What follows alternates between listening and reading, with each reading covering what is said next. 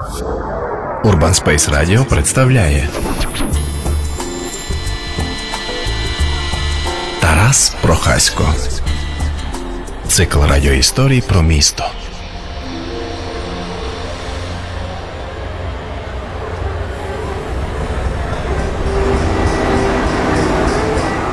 Продовж століть місто разом з видимими благами і вимогами давало своїм мешканцям найголовніший невидимий привілей.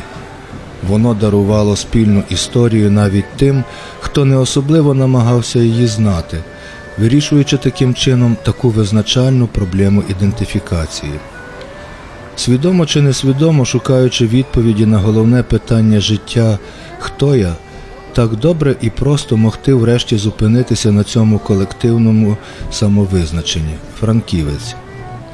Однак раніше чи пізніше вирішення проблеми самоідентифікації, до кого я себе уподібнюю, приводить до ще глибиннішої проблеми персоналізації. Зрозумівши, е, на кого я подібний, хочеться з'ясувати, що робить мене неповторним. Усвідомлена неповторність позбавляє і почуття гордині, і відчуття неповноцінності. Виразна власна історія, вплетена в історію спільну, забезпечує ту природну гідність, яка робить можливою євангельну рекомендацію любити ближнього франківця як себе самого. Бо виявляється, що для цього все ж таки потрібно спочатку по-справжньому полюбити себе, спокійно прийнявши свою історію, своє місце. У випадку, коли йдеться про місце, місто. Дуже доречним методом персоналізації може слугувати історична географія, географія роду, родинна географія. Адже формою історії є поступове переміщення на земній площині. Якщо я знаю, де я є, то мені необхідно знати, чому я тут є, як я прийшов туди, де зупинився. Погодившись бути подібним на інших, які тут теж зупинилися, прийшовши своїм складним шляхом, принісши його у нашу історію, яка стає спільною. Для того, щоб об'єднатися, потрібно отримати незалежність. Я народився у Франківську і непомітно прожив тут майже півстоліття.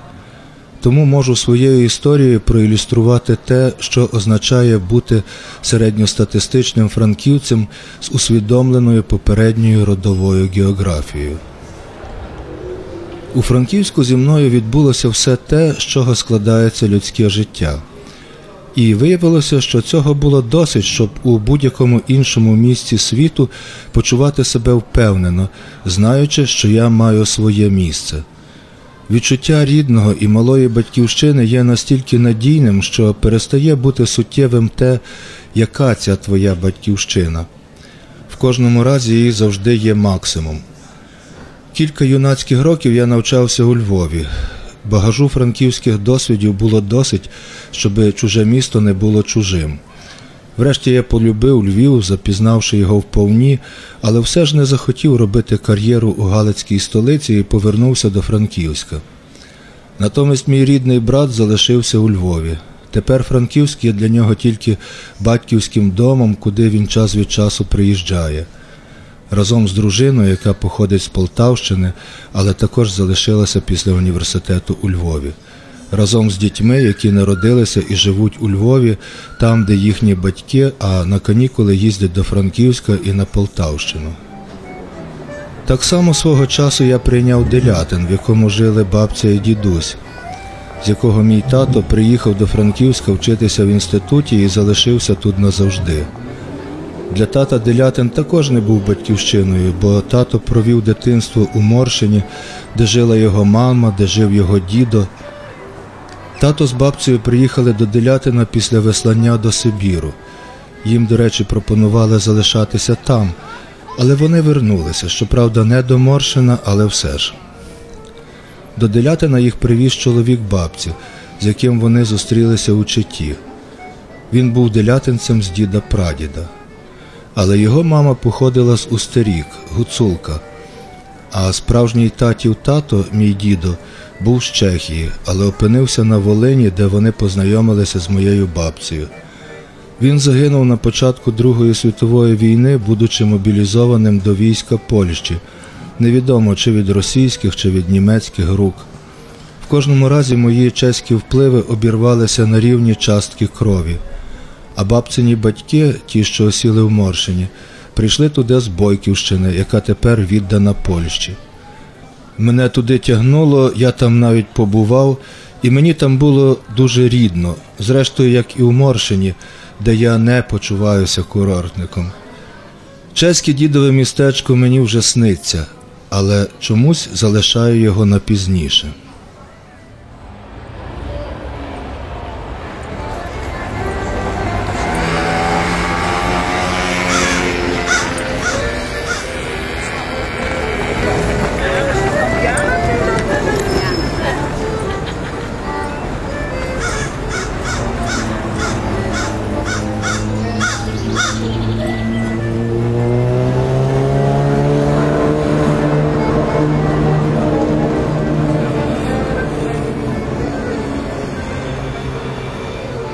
Станиславівкою є моя мама.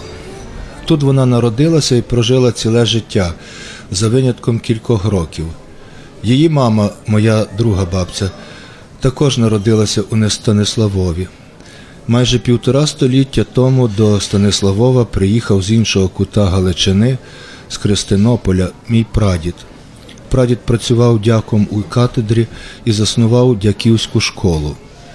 Всі його діти, в тому числі моя бабця, були вродженими станиславівцями із середмістя. І всі, хоч і їх носило світами, дожили свого віку у рідному місті.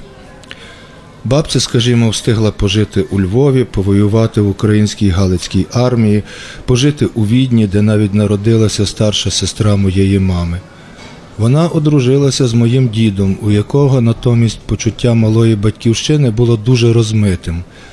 Як синові священника, йому ціле дитинство доводилося переїжджати з одного села до іншого. І ця звичка зробила його швидше громадянином Галичини, ніж якогось одного місця.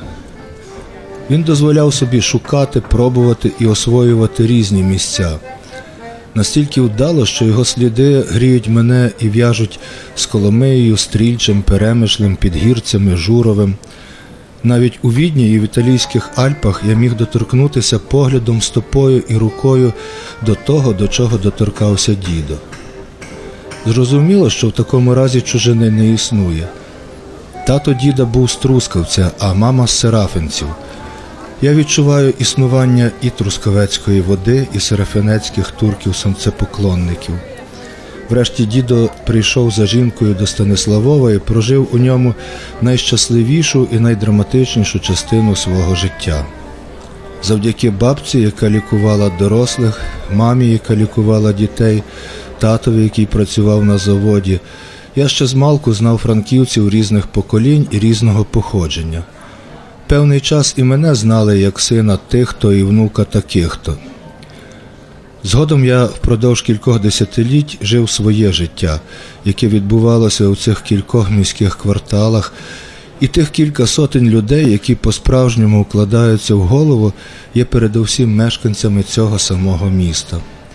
Я знаю їхні історії, можу собі уявити їхні географії, і мене тішить те, що наші випадкові лінії перетнулися у цьому невипадковому місті. Так само радісно зустрічатися з франківським однокласником у Нью-Йорку на площі, на якій кишать представники усіх народів світу, і ми двоє з п'ятої школи, або почути від когось у Польщі, що його бабця зі Станиславова, або навіть вийти на перон Київського вокзалу, коли туди сходяться пасажири поїзда Київ-Івано-Франківськ.